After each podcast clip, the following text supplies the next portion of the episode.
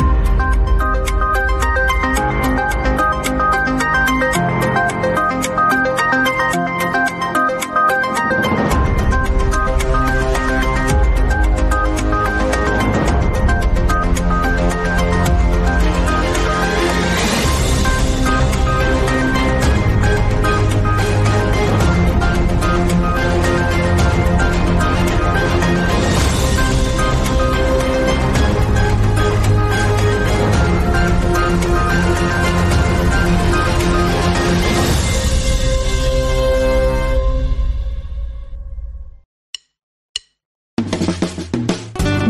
یاد خدا. سلام شبتون بخیر. لنتک پدیده جدیدیه که برای وامدهی بر بستر پلتفرم دیجیتال و هوشمند ظهور کرده.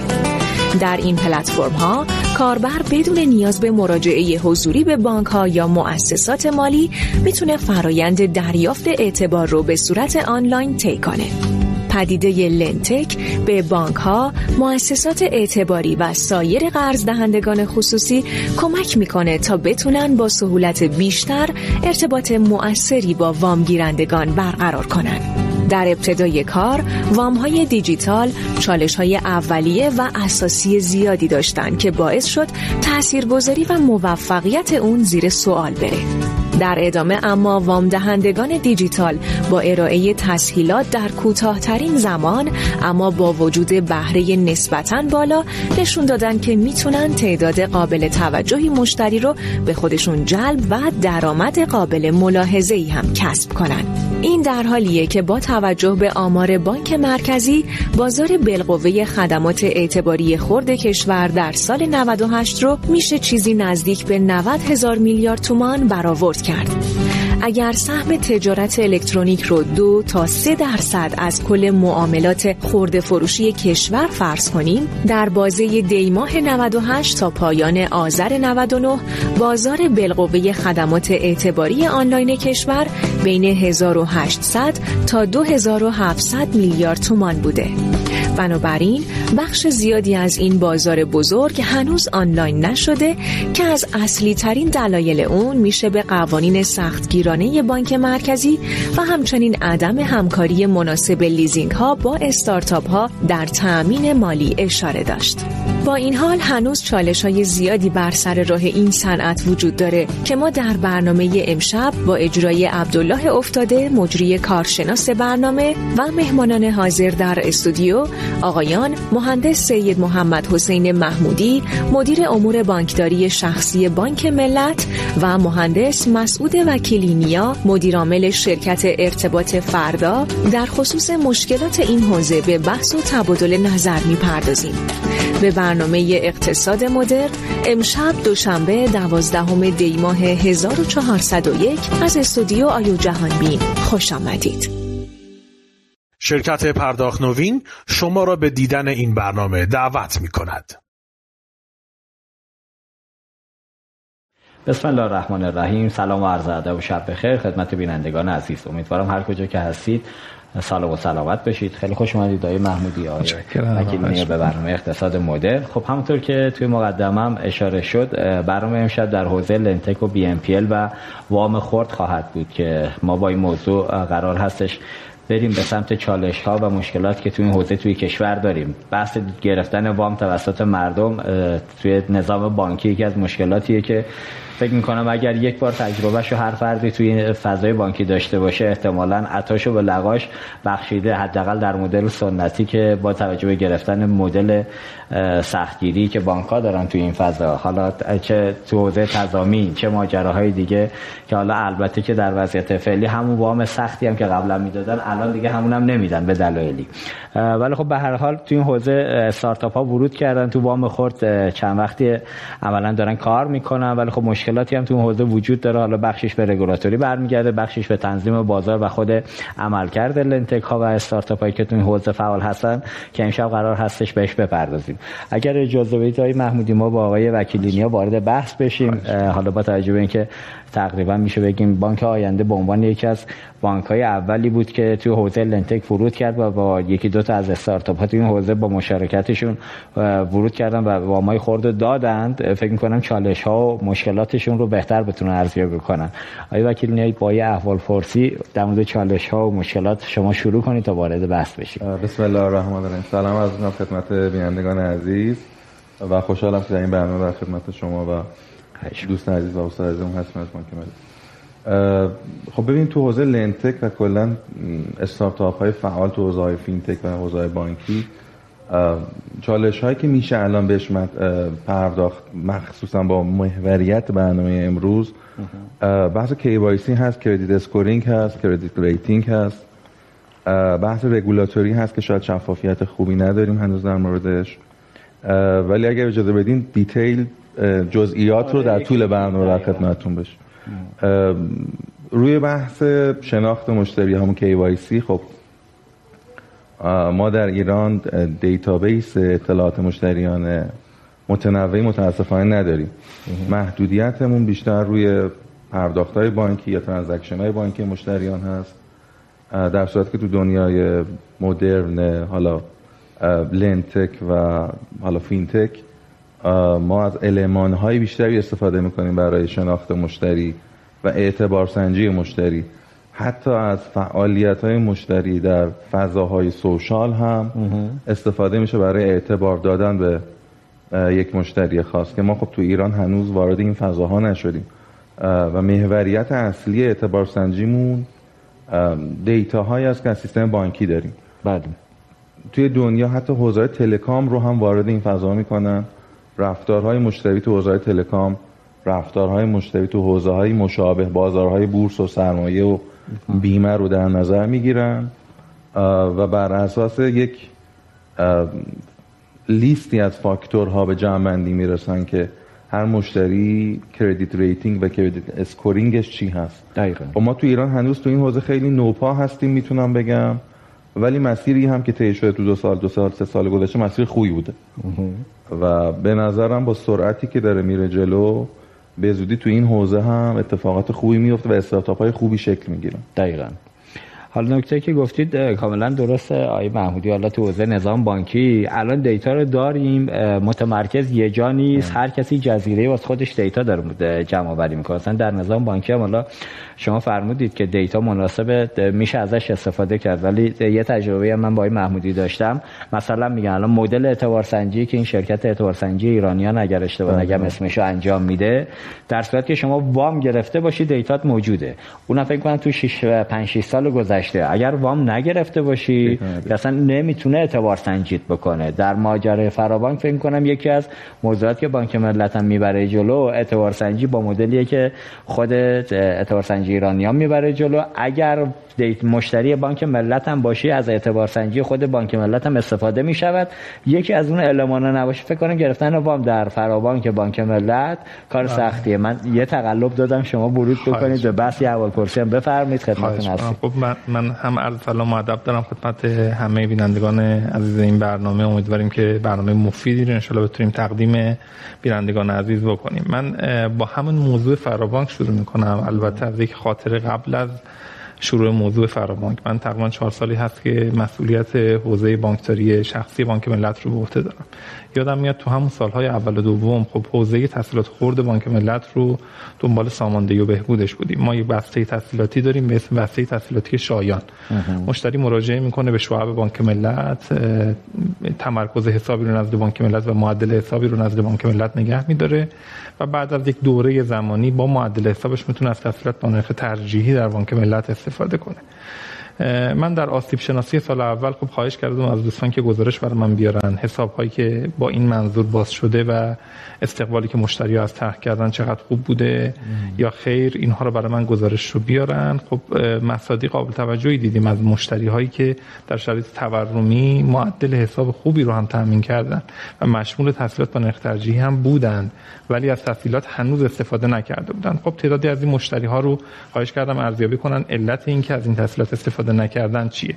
من یه مقدمه ای می‌خوام بگم که برسم به اینکه این نبود اعتبار سنجی خوب تو کشور چقدر برای مردم زحمت ایجاد کرده. خب به تعدد با مشتری هایی که صحبت می‌کردیم ابراز گلایه می‌کردن از اینکه من امتیاز رو دارم منتها نتونستم پارامترهای تحصیلاتی رو پاس بکنم. این پارامترهای اقصا تحصیلات چیه؟ مهمترینش بحث معرفی زامنه. چون ما اعطای تحصیلاتمون در کشور بر مبنای اعتبار سنجی نیست و وسیق محوره و مسئولیت وصول و عدم نکول هم به عهده رئیس شعبه است. رئیس شعبه باید تشخیص بده که این تحصیلات نکول نمیشه. و طبیعتا تحصیلات در شبکه بانکی نه فقط بانک ملت. داره بر مبنای قضاوت رئیس شعبه پرداخت میشه و همه آنچه که شما بازخورد می‌گیرید در شبکه بانکی ریشه در این مشکل داره. ما از رئیس شعبه خواهش می‌کنیم که آقای رئیس شعبه همراهی بیشتری با مشتری بکن. منتها از اون طرف بخش بازرسی تاکید می‌کنه که آقای رئیس شعبه اگر تحصیلاتی رو که داری اعطا می‌کنی نرخ نکول از حدی بالاتر بره شما در مواعد ارتقا سمته در مواعد بازنشستگی به مشکلاتی برخورد می‌کنی. اینکه بتونیم چطور این موضوع رو حل بکنیم طبیعتا باید در جامعه تقویت بکنیم اون نظام اعتبار سنجی رو و افراد در قبال رفتار نامناسبشون در حوزه تحصیلات باید هزینه هایی رو پرداخت بکنن که این الان تو کشور ما خیلی خوب جا نیفتاده. خب من برگردم به همون موضوع فراوان که ملت ما در مجموعه خواهش کردیم از همکارا که بشینیم با هم هم فکری بکنیم پروژه رو تعریف کنیم تحت عنوان تحصیلات غیر قضاوتی ملت ام. چون بازخورد مستمر می‌گرفتیم رئیس شعبه بعضا از مشتری خوب بانک ملت که تمکن مالی منطقی و مناسبی هم داشت مشمول تحصیلات خوب هم شده بود ولی خب سه تا زامن با گواهی کسرت حقوق به عنوان مثال از مشتری می‌خواست که پیدا کردن این زمان ها برای مشتری دشوار بود. اومدیم با بخش اعتباری نشستیم شاخص ها رو با هم استخراج کردیم. اون مواردی که کمک می‌کرد به حصول اطمینان از بهداشت اعتباری. از جمله اینکه میزان اقساط مشتری از حدی که معیشتش رو به هم میریزه بالاتر نباشه. می‌دونید بانک مرکزی ملاحظه رو گذاشته گفته درآمد خود اظهاری مشتری رو بعد از اینکه تونستید اثبات بکنید تحصیل و تعهدات مشتری رو بر اساس گزارش دریافتی از بانک مرکزی ازش کسب بکنید میزان اقساط رو. آنچه که باقی میماند باید از یک ذریبی از حقوقش پایینتر نباشه و اینجوری اطمینان پیدا کنید که اگر مشتری داره خودش رو بدهکار می‌کنه تا یک حد یقفی داره که معیشتش آسیب نمی‌بینه. با این نگاه فرمول ها و ماتریس ها رو در آوردیم که همه در سایت فراوانک ملت در اختیار عموم مشتری ها هست و امکان اعطای تحصیلات رو خواهش کردیم از هیئت مدیره با کمک بخش اعتباریمون که اجازه بدن ما مسئله وسیقه رو حذف بکنیم مسئله زامن رو حذف بکنیم. برای مشتری رتبه A و B اینجا رفتیم سراغ شرکت مشاور رتبه‌بندی ایرانیان. با وجودی که در حال حاضر شرکت مشاور رتبه‌بندی ایرانیان به عنوان یگانه مرجع اعتبار سنجی قابل اتکا در کشور فقط داره بر اساس دیتا در حقیقت نکول اون امتیاز کاهنده رو میده و رتبه آدم ها رو با خوش حسابی در محدوده بین A تا محدوده E و فاقد رتبه نگه میداره. ولی خب محدود به دیتای اعتباری آدم ها و دیتای تمکن مالی درش نیست. ولی خب گفتیم شروع کنیم. بالاخره از یک نقطه شروع کنیم. با مشتری A شروع کردیم با یک عدد منطقی سی میلیون تومن اولین تجربه بانک ملت بود. اعطای تسهیلات کاملا خودضامنی حتی بدون گرفتن سایر وثایق خب شروع شد این تجربه. الان تقریبا دو سال و نیم سه سال از اون تجربه گذشته. بالغ بر صد هزار نفر از این تسهیلات بانک ملت استفاده کردن. حدود سی میلیون تومان. حدودا سی میلیون تومان. اگه بخوام دقیق تر بگم چون ما تعمیم دادیم به سایر تسهیلات با زامن وام ازدواج تحصیلات سازمانی حدود تقریبا هفتاد هزار نفر از تحصیلات بدون زامن ما سی میلیون تومن اولیه و اخیرا شش ماه گذشته پنجاه میلیون تومن و تعمیم به رتبه بی استفاده کردن حدود 5000 میلیارد تومان بانک اعطای تسهیلات خورد انجام داد. به این شکل و جالب بود که هرچی بیشتر رفتیم جلو این اطمینان خاطر در لایه هیئت مدیره بانک و مدیران بانک بیشتر شد که اگر تصمیم گیری تصمیم گیری درستی باشه اگر بهداشت اعتباری در ماتریس تصمیم گیری خوب دیده بشه میشه واقعا قید زامن رو زد و خروجی این پروژه نکول الان پنج صدم درصده. پنج ده هزارم که از خیلی از تحصیلات اعطایی در شعب ما شرایط مناسب تری داره. زمینی که تجربه خوبی هم در اختیار مشتری گذاشته شده. صد البته بهبودهای زیادی کماکان باید انجام بشه که حالا مشخصا مهمترین سرفصلاش می‌رسیم در ادامه سوالاتتون. متمرکز هست بر بهبود روش اعتبار سنجی مشتری. الان جامعه مشتری های رتبه و بی رو با برآوردی که ما در فرابانک از درخواست های مشتری در آوردیم که قطعا می‌تونه برآورد صحیح هم نباشه چون جامعه همون جامعه که دنبال وام بانکی هن جامعه جوان نیست حدود 18 درصد جامعه رتبه ای هن. حدود تقریبا 15 تا 15 درصد رتبه بی هن. این دیتا های برآوردی ماست و مجموع رتبه سی سی حدود 5 درصد بودن. اگر اشتباه نکنم حضور ذهن درست داشته باشم. درسته. میشه حدود 33 درصد 38 درصد پنج بالغ بر 50 درصد فاقد رتبه بودن. که این طبیعی هم بازخوردایی که ما داریم از شبکه بانکی و از مردم می‌گیریم تایید می‌کنه. عمده مردم وام نگرفتن. البته جامعه جامعه که در فرابانک ملت. اومدن ترای کردن به دریافت تحصیلات.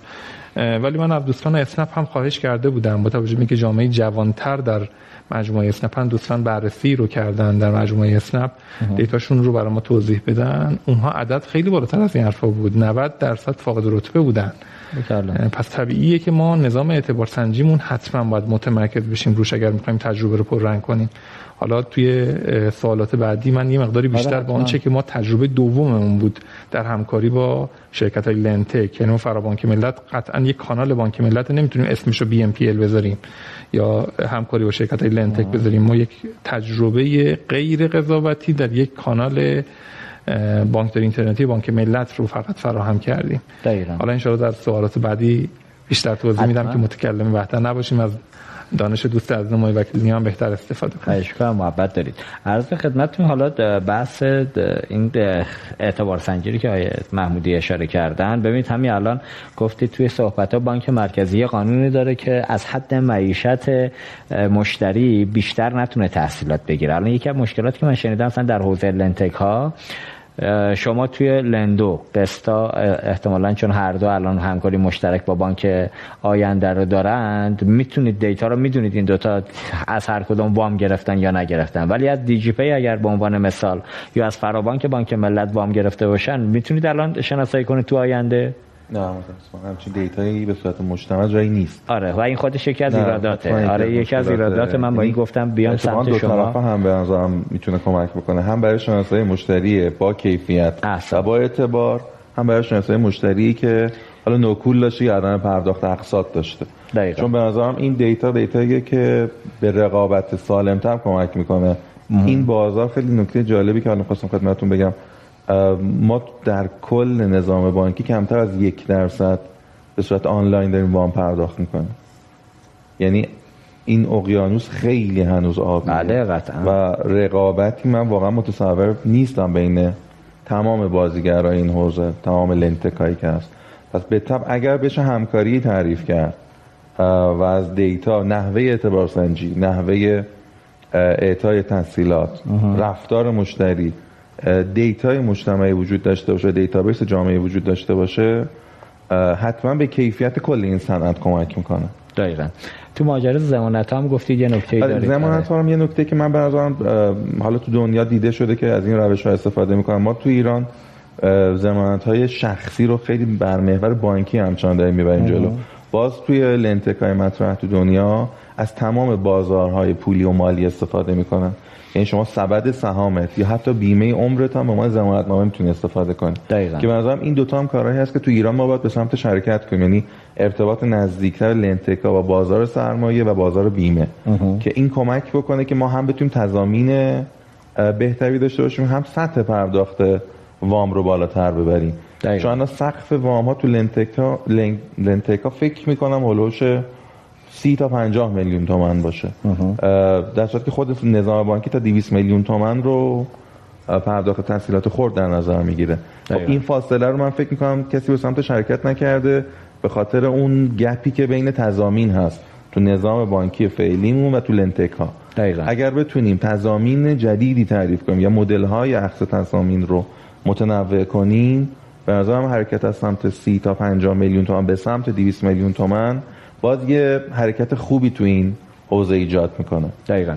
حالا توی صحبت گفتید بحث همکاری با بازار سرمایه یا بیمه ها من تصورم اینا اینجا فکر می‌کنم حالا بیشتر نقش رگولاتور باشه که بالاخره شما موجودیت لنتک رو که حالا بهش مجوز بدیم یا به رسمیت بشناسیم این دیگه رگولاتور بانکی باید تعیین تکلیف بکنه این موضوع رو.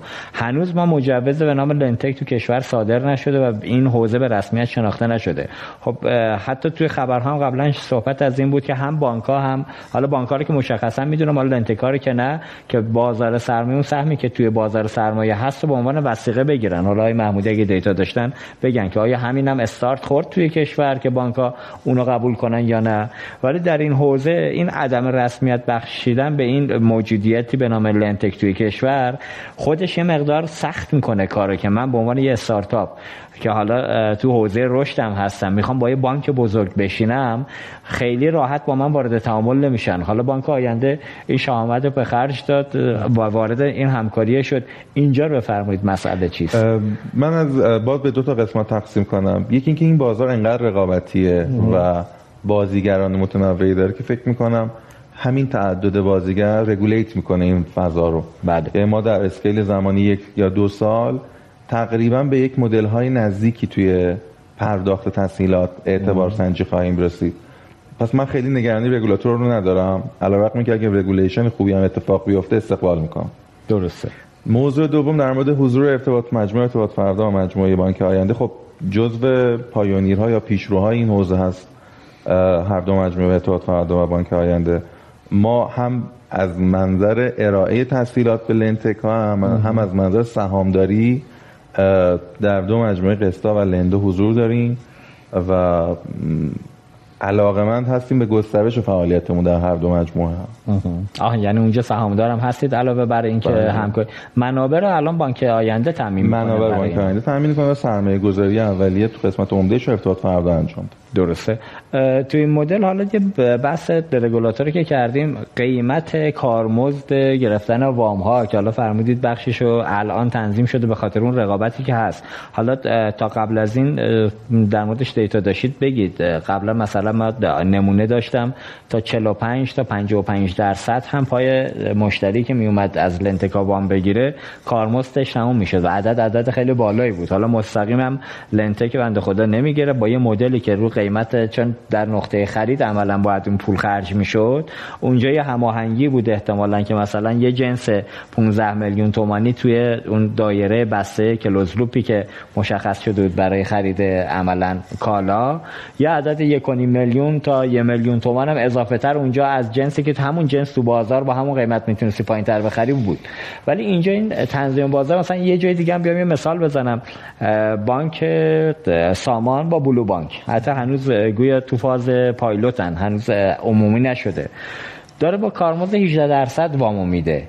شما الان خودتون آقای محمودی تو فرابانک با کارمزد چقدر دارید می‌دید؟ 18 18 بانک اجازه ندارد بالاتر از نرخ 18 تای تسهیلات شما توی آینده چند همین نکته است که بانک آره. اجازه نداره بالاتر از 18 درصد ولی الان لنتکا با چه عددی دارن تموم می‌کنن؟ هزینه تمام شده. لنتک از هزینه وام جداست. می‌دونم. اون میزان سودی که اون پولی که عملا لنتک می‌گیره برای خودش شدن الان شاید عدد دقیقی نشه اشاره کرد. ولی من یه نکته رو بگم که حالا نیمه پر لیوان رو بهش اشاره کنیم. اگر اعداد سال گذشته و هزینه تمام شده برای مشتری سال گذشته رو با شش ماهه امسال مقایسه کنیم کاهشیه. یعنی من میگم این رقابته داره این حوزه رو به یه بلوغی میرسونه. بله. ما کم کم می‌رسیم به سمتی که مشتری قیمت احساس شدهش از دریافت وام نزدیک بشه به قیمت 18 درصد وام. چیزی که بانک داره تامین می‌کنه. درسته. این فرآیند به زمان بر هست چون هزینه های استارتاپ رو باید در نظر گرفت. هزینه جاریش رو باید در نظر گرفت. اما به نظر این مسیر مسیر درستیه که داره طی میشه. بانک ها و شرکت سرمایه گذار من جمله ارتباط فردا هم دارن کمک می‌کنن که این مسیر با سهولت بیشتری طی بشه.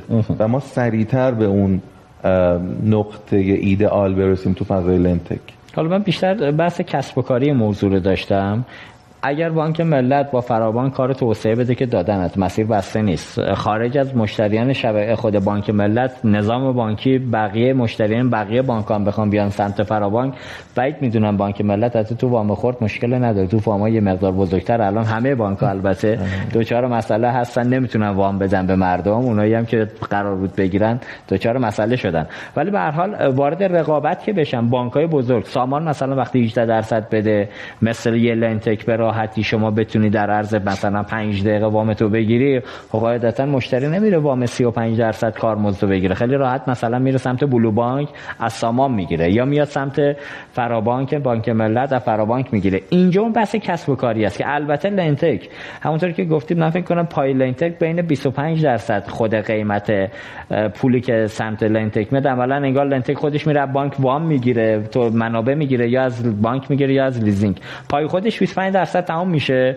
10 درصد هم سود می‌خواد توش ببینه که هزینه های جاری خودش به اضافه یه سودی توش در نظر بگیره. میشه عدد 35 درصد. اینجا یه مقدار در آینده نزدیک که بانک ها ورود کنن به عنوان رقیب در حوزه وام خرد لندتکا احتمال اینکه حذف بشن از بازی هست. لندتکی که نوآوری نداشته باشه حذف میشه.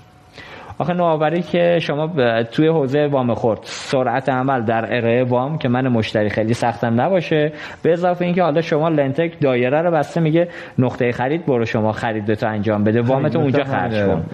مهندس اگر ما این فضای نوآوری رو از لندتک بگیریم یا از استارتاپ بگیریم در رقابت با یه enterprise mature مثل بانک حتما بازنده میشه. اگر بانک هم همون نوآوری رو داشته خب باشه تکلیف چیست؟ بحث اینه که کی زودتر نوآوری رو خلق می‌کنه و به مشتری ارائه میده. یعنی ما اگر یه لنتکمون به صورت سنتی مثل یک بانک عمل کنه حتما تو بازار از بین میره. و لاجرم از بین میره. خیلی کار سختیه. ببین نوآوری جزء اصلا استارتاپ مفهوم نوآوری سریه یعنی شما چیزی که مشتری نیاز داره بتونید در سرعت زمان بهتری نسبت به رقبات ارائه بدی. ما اگر لنتکامون وارد فضای اعتبار سنجی سریعتر اعطای وام سریعتر و هر سرویس ولیو عددی دیگری که بانک نمی‌تواند ارائه بده لنتک وارد این حوزه نشه حتما از بین میره. درسته. یعنی این فضا فضاییه که شاید واقعا یکی دو سال زمان هست تا بانک هم سیستم های داخلی اون کور بانکینگش آماده بکنه واسه اعطای وام سریع خرد. دقیقا. پس همین الان لندتکا باید فرایندی رو ترسیم کنن که بتونن نوآوری فاز بعدشون رو داشته باشن. دقیقا. این چیزیه که اگر اتفاق نیفته حرف شما درسته و ما شاهد کوچیک شدن لندتک و فضای لندتک و شاید از بین رفتن چند تا player اصلی که الان در بازار هستن باشه. دقیقا. حالا اینو گفتم برسیم به آقای محمودی. نوآوری در حوزه وام خرد از دید من حالا این که میگید نوآوری. من اصل ماجرا اون بحث حذف زمانت و زامن رو میگم. این بخشش حذف بشه قاعدتا مسئله رو حل می‌کنه. اونجایی که حالا می‌تونه در سریع ترین زمان ممکن به پول برسه با قیمت کمتر اونم یه مسئله است. حالا نوآوری مثلا بگیم چون محصولی رو خلق نمی‌کنه عملا خود لنتک. عملا داره پولی رو میده شما با اون پول میری یه محصول می‌خرید. تو دادن سرویس هست که باید رقابت کنه. تا چه میزان می‌تونه جذابیت ایجاد کنه که من مشتری به جای 18 درصد بانک پاشم برم از لنتکه بگیرم؟ این خیلی موضوع سختیه. بانک ماهیتا واسطگر وجوهه. یه سری وجوهی رو داره از مردم می‌گیره. در مقابل تأمین مالی می‌کنه برای بخش دیگری از جامعه. توی این تأمین مالی دو تا هزینه داره بانک از پولی که جذب می‌کنه. یه نرخ بهره‌ای پول یه نرخ غیر بهره‌ای پول. درسته. نرخ غیر بهره‌ای پول مشخصا هزینه عملیات بانک. بانک ها دو دسته مشتری دارن. یه دسته مشتریان کسب و کاری یه دسته مشتریان خرد مصرفی. با توجه به هزینه عملیاتی بانک ها بانک ها در تعامل با لنتک ها از دو بعد می‌تونن برنده باشن. بود اول اینه که کاهش هزینه عملیاتی بدن با هدایت انبوه مشتریان خرد مصرفیشون به سمت لنتک کاری که شما با دیجی کاری که ما دقیقا با دیجی پی کردیم. و نکته دوم استفاده از تسهیلات بانکی برای نیاز واقعی. بانک دغدغه داره مسئولیت اجتماعی داره که تأمین مالی که داره انجام میده برای نیاز واقعی جامعه باشه. نره به سمت بازارهای سوداگرانه. اینم کنترل کردنش تو بازار معنیش اینه که شما اونجایی که نیاز واقعی وجود داره خدمت فروش اقساطی رو همونجا ارائه کنی. این نقطه برد مشتری هم هست. دقیقا. مشتری به جای اینکه بلند شه بیاد توی صفهای طولانی بانک ها توی این تعاملات پیچیده بانک ها توی این فرایند تأمین وثیقه کار بکنه با بانک ها به راحتی می‌تونه با کمک یه لنتک خدمت اعتبار سنجیش بگیره. استعلام های مورد نیاز بانک رو با تجربه مشتری خوشایند پاس بکنه و بتونه از تسهیلات بانک استفاده بکنه. کماکان تسهیلات تسهیلات بانکه. مشخصا در تجربه که بانک ملت با مجموعه دیجی پی داشت مشتری وارد اپلیکیشن دیجی پی میشه. اونجا کد ملی مشتری به اضافه شماره موبایل مشتری ارسال میشه به سمت بانک ملت. پنج تا کنترل انجام میشه. آیا مشتری بانک ملت هست؟ آیا این مشتری این شماره موبایل با این کد ملی تطابق دارد. آیا این مشتری در تسهیلات تعهدات بانک مرکزی نکول ندارد؟ آیا چک برگشتی ندارد؟ آیا مشکل نظام وظیفه دارد یا ندارد؟ پکیج این پنج تا کنترل کارهایی که شعبه داره الان برای مشتری انجام میده. بله. با یه سری رفت و آمدهای مشتری با یه سری ارائه مستنداتی. همه اینها در نهایت در تعامل API بین مجموعه دیجی پی و بانک ملت یک OK یا NOK برمیگرده. وقتی OK برمیگرده معنیش اینه که این مشتری در بانک ملت می‌تواند بدهکار باشد. خب اگر مجموعه دیجی پی اینجا بیاد API تسهیلاتی بانک ملت رو صدا بزنه به راحتی می‌تونید تجربه تسهیلاتی خوشایند یک فروش اقساطی به سمت مشتری اتفاق بیفته. منتها به خاطر اینکه ما نمی‌تونیم اون فرایند در حقیقت صحت سنجی درآمد مشتری رو به اضافه اخذ وثیقه از مشتری رو درست پاس بکنیم اومدیم با مدل اعتبار سنجی ایرانیان پلاس. اعتبار سنجی داخلی خود دیجیکالا و دیجی پی به یک جمع‌بندی می‌رسیم که از یک طیفی بالاتر رو بانک ریسکش رو میپذیره. میگه رتبه A و B مشاور رتبه‌بندی ایرانیان با طیف امتیازی خوش حساب مجموعه دیجی پی رو بانک چشمش رو میبنده. میگه نه از شما ضامن می‌خوام نه از شما مستند درآمدی می‌خوام. میپذیرم چون عدد کوچیکه. اگر بخوایم تو کلان در حقیقت کمک بکنیم که کشور چطور می‌تونه اصلاح بشه این چیزی که تو همه دنیا جواب داده. همه افراد در یک کشور به صرف داشتن کد شهروندی باید سطحی از اعتبار داشته باشن. این اعتبار سنجی می‌تونه بر مبنای میزان مالیات پرداختی آدما باشه که الان هیچ استفاده ای ازش نمیشه. بله. می‌تونه بر مبنای تمکن مالی آدم ها در شبکه بانکی کشور باشه که الان ازش استفاده ای نمیشه. ببینید اینا مصادیقیه که اگر اعتبار سنجی ما در کشور به این سمت و سو حرکت کنه واقعا می‌تونیم به هر آدمی متناسب با یک سری خروجی میزان مالیات پرداختی میزان تمکن تمکن مالی حدی از اعتبار رو به صورت پیشفرض بدیم. و اگر این آدم در رفتار تحصیلاتیش در کل شبکه بانکی نکول کرد توی همین سامانه اعتبار سنجی خروجی منفی بگیره که این خروجی منفی باعث بشه در سایر مراودات کاری از امتیازهایی که می‌تونه در خدمات بگیره از چه شرکت های خدماتی چه خود شبکه بانکی چه خدمات سایر مجموعه های نوآور استفاده بکنه بازخورد منفی بگیره و این خودش به مرور رفتار شهروندی رو اصلاح کنه. همین اتفاق که دنیا افتاد. و اگر از این حد اعتبار بالاتر خواست استفاده بکنه باز هم تو همه دنیا حرکت می‌کنن به سمت وام های وسیقه محور منتها نه اینکه بانک ها وسیقه بگیرن. ببینید یه باگ دیگه ای که ما الان اینجا داریم اینه که بانک ها وسیقه می‌گیرن. قاعدتا باید بیمه ها وسیقه بگیرن. من به عنوان یک شهروند طبقه متوسط کشور یه ملک و اومدم رهن بانک شماره یک گذاشتم. نهایت لطف رو بانک شماره دو هم کرده. رو ملک به عنوان راهن دوم پذیرفته که در رهن بره. نهایتا تونستم یه حدی از تحصیلات شبکه بانکی رو استفاده کنم. باز هم اگر بخوام یه وامی رو برای عزیزی از اطرافیانم ضمانت بکنم الان مج... به چالش می‌خورم. در صورتی که اگر به جای بانک ها بیمه ها توثیق کرده بودن وثایق قابل اتکای من رو با یه درصد کاملا سختگیرانه یعنی مثلا 30 درصد ارزش ملک رو این رو مرتب آپدیت می‌کردن هزینه بیمهشم از من بگیرن. و در مقابل هر جایی من نیاز دارم بیمه اعتباری برای من صادر کنن. اگر احیانا در تعامل با لندتک ها نیازی وجود داره همین شرکت های لنتکی بتونن بیان از بیمه های اعتباری که بیمه ها صادر می‌کنن استفاده بکنن. اینها بله. متاسفانه نیاز به اصلاح مقررات رگولاتوری داره. الان آیین نامه بیمه من شنیدم در صدور بیمه اعتباری محدودیت های زیادی وجود داره که باید اصلاح بشه. اینا نقاط بهبودی هست که باید مطالبه کنیم ولی قطعا اگه حرکت بکنه شبکه بانکی به سمت اینکه تحصیلات خرد مصرفی رو از بانک جدا کنه. ببری در نقطه تشخیص نیاز درست. در مجموعه دیجیکالا شما می‌خوای کالا بخری یا می‌خوای در فروشگاهی مختلف کالا بخری. روی کانتر فروشنده ما موفق بشیم. امکان تا تحصیلات خرد رو بذاریم. پتانسیل موجود در شعب بانک مصروف تحصیلات کسب و کاری خواهد شد و تحصیلات کسب و کاری اقتصاد کشور رو حرکت میده. این وقت محدود باعث میشه که شعبه من با کیفیت تر وقتش رو برای اون موارد بذاره.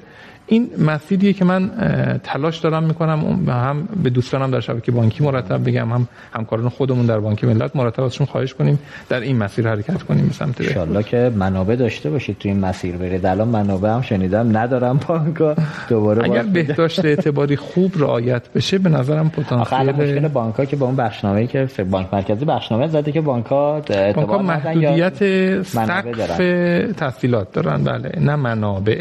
ببینید بانک سقفی از تحصیلات رو بیشتر نمی‌تونه رشد بکنه. علتش اینه که ماهیتا اعطای تحصیلات خلق پوله. بانک مرکزی به واسطه اینکه خلق پول رو مدیریت بکنه محدود کرده. گفته آیه به عنوان مثال بانک ملت شما حد اکثر دو درصد اجازه داری مصارف در هر ماه رشد بدی.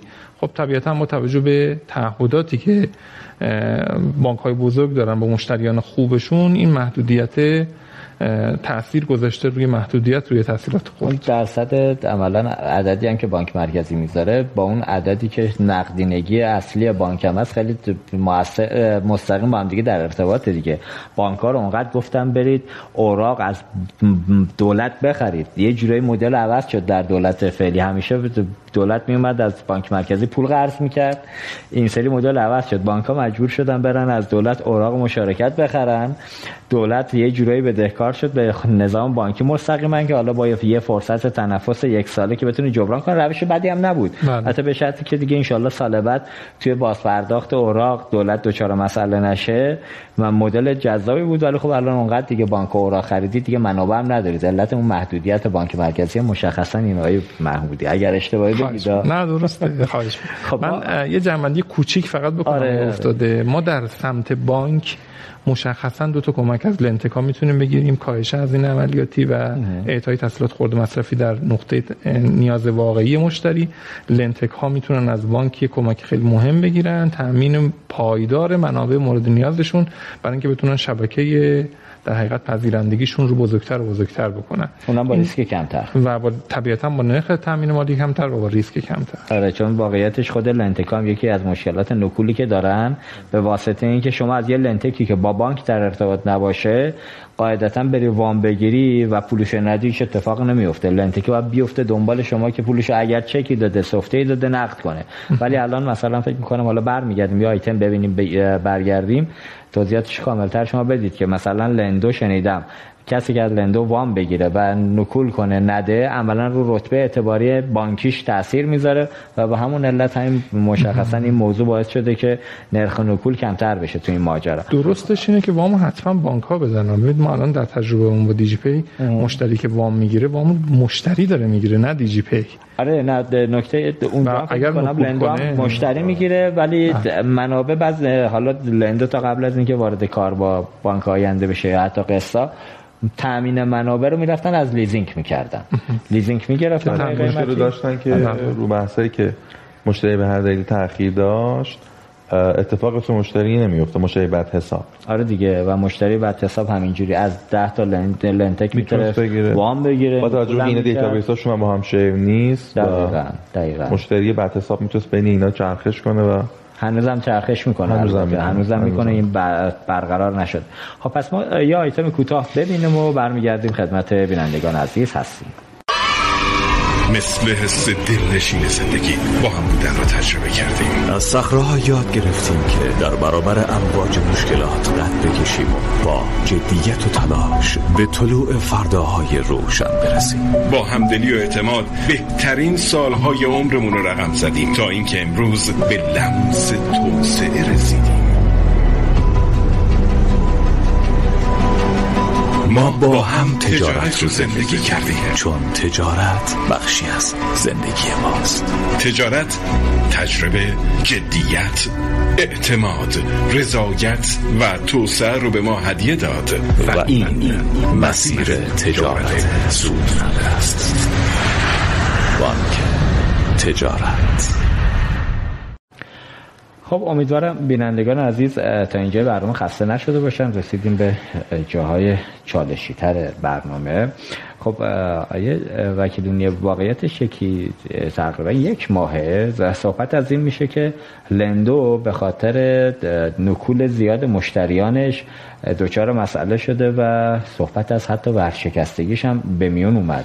این موضوع تایید میفرمایید یا مشکل چیز دیگه ای اصلا؟ من اگه اجازه بدین در ادامه قسمت آره، آره، قبلی برنامه نکته اشاره کنم خدمتتون که ما در بانک آینده به این سمت داریم حرکت می‌کنیم که قسمت عمده ای از تحصیلات خود رو از طریق اپلیکیشن نوبانک آبانک مختص بانک آینده ارائه بدیم. امیدوارم در سه ماه آینده یه رونمایی خوبی از این موضوع داشته باشیم و عملا آبانک بشه درگاه پرداخت تحصیلات خورد بانک آینده. با چه نرخ سودی اونم بانکی دیگه؟ این همین ماجرا خودش جذابه. شما الان حالا شما هم با دیجی پی کار می‌کنید. شما هم که با دو تا لنتک. کارمزد خودتون به عنوان دو تا بانک از لنتکاتون کمتره. این رقابت کار سخت نمی‌کنه نگران من ایجاد نمی‌کنه اون حالا اگه فرمایشات تو همون حوزه نوآوری بله بله شما بگیم دقیقاً نوآوری است که هزینه تمام شده بانک بالاتر میره. یعنی اگر مجموعه ای بتونه هزینه تمام شده بیاره پایینتر برنده اونه. حتی برای بانک هم از نظر cost benefit ارزش داره که با لندتکی کار کنه که هزینه آور هزینهش کمتر از سیستم خودشه. آقا شما تو مدلی که الان اگه اشتباه بگید کار می‌کنید با لندو مثل دیجی پی نیستش که مشتری عملا بانک آینده بانک ملت دیگه دیجی پی رو نمی‌شناسه. خود مشتری رو عملا مستقیم می‌شناسید به بله، عنوان بله. نفر آخر. ولی شما تو بانک آینده فکر کنم لندو رو می‌شناسید. با مشتری نهایی کاری ندید از نظر زامن برگشت پول دارم میگم. شما الان وام می‌دید مشتری در چند ماه ما مشتری رو می‌شناسیم. آها یعنی الان اگه مشتری نکول کنه عملا حساب بانکی میشه. و لندو عملا چیز نداریم وسط تعهدی سمت بانک حالا تعهداتی بین لندو بانک و ارتباط فردا هست ولی مشتری اگر بعد حساب باشه اون سیستم بانکی و اعتباری مشتری تاثیر داره. بعد حساب بانکی میشه و روی اعتبار کلی مشتری تاثیر منفی داره. که خودش جای تشکر داره که حداقل بانک آینده بله مسیر رو بله. باز کرده چون لنتک بالاخره با یه میزان سود میاد بعد یهو نکول کنه نتونه بگیره خودش گرفتار میشه. حالا اینا باز برمیگه به اون سال قبلم که پرسیدم که لندو این وسط حالا این گرفتاری لندو داره فرآیندش ادامه میده. از امروز هم از امروز خب. هم دوباره پرداخت وام شروع شد. یه مقطعی ما برای کنترل فرایندهای مالی یا فرآیند اعطای وام به مشتریان از دوستان خواهش کردیم که پرداخت وام رو متوقف کنن موقتا. یه سری تغییرات تو فرایندهای مالی لندو پیش بینی شد که اصلاح شد و مجدد از امروز که من در خدمتتون هستم از امروز فکر می‌کنم صبح شروع شده پرداخت‌های سری جدید مشتریان توی لندو. نه مشکل ورشکستگی نداریم. مثل همه استارتاپ های دیگه بالا و پایین خودشو داره لندو. درسته. ولی مجموعه خوبی هست که فکر می‌کنم یکی از بزرگترین database های پرداخت توی لندتک ها داره. جزو قدیمی ترین ها هست. و به شخص تو مجموعه به شخص و حتی مجموعه ارتباط فردا هم ما روی لندو و قسطا بسیار مثبتیم. درسته. تو این سه ماه اخیر تو یعنی صد روز گذشته از نظر میزان دریافت شنیدم بعضی از لندتکا اصلا نیروهای خودشون رو به دلیل اینکه حالا درآمدشون کمتر شد مشتریان کمتر وام گرفتن طبق data یی که منتشر شد تو شبکه های اجتماعی یه مقدار اونجا تحت فشار قرار گرفتن. ببین تحت فشار هستن استارتاپ ها با توجه به اتفاقات حوزه های business ی هر کدوم به نوع خودشون. ولی ما در لندو بیشتر اصلاح ساختار داشتیم تا قطع پرداخت وام و مواردی از این قبیل. و فکر می‌کنم این اصلاح ساختاری که اتفاق افتاد توی این مقطع خیلی به موقع بود و ما شاهد رشد بیشتر لندو باشیم. و جهش پرداخت وام های لندو تا انتهای سال. الان میزان رشد دریافت حالا آقای محمودی هم کمک بدید بعدا سمت بانک ملت که میزان درخواست از سمت مردم حس من اینه با توجه به بد شدن شرایط اقتصادی روز به روز عدد عدد خیلی کم و ناچیزی البته تو وضعیت تقریبا در بهترین حالت 25 درصد از درخواست ورودی رو تا حالا تونستیم پاسخگو باشیم. با بانک آینده هم داریم مذاکره می‌کنیم جهت دریافت تسهیلات بیشتر. برای ارائه خدمات بیشتر مشتریان. یعنی 75 درصد همین الان پشت در دارید؟ دو 75 درصد دیگه می‌تونه رشد کنه. و همینطور قسطا. این که ربطی به این تغییر اصلاحه نداشت. کلی شرایط کلی, شرایط بازار. یعنی خب این خبر عرض کنم خدمتتون مثلا کلا کمتر از یک درصد حوزه لنتک وارد حوزه استارتاپی شده. عملا ما در مورد یه فضایی داریم صحبت می‌کنیم 99 درصدش همچنان سنتی داره پرداخت میشه. و, و آشنا شدن مردم با حوزه جدید به نظرم باعث شده که رقابت بیشتری داشته باشن. چون فراینده بسیار فراینده شعبه سریعتره.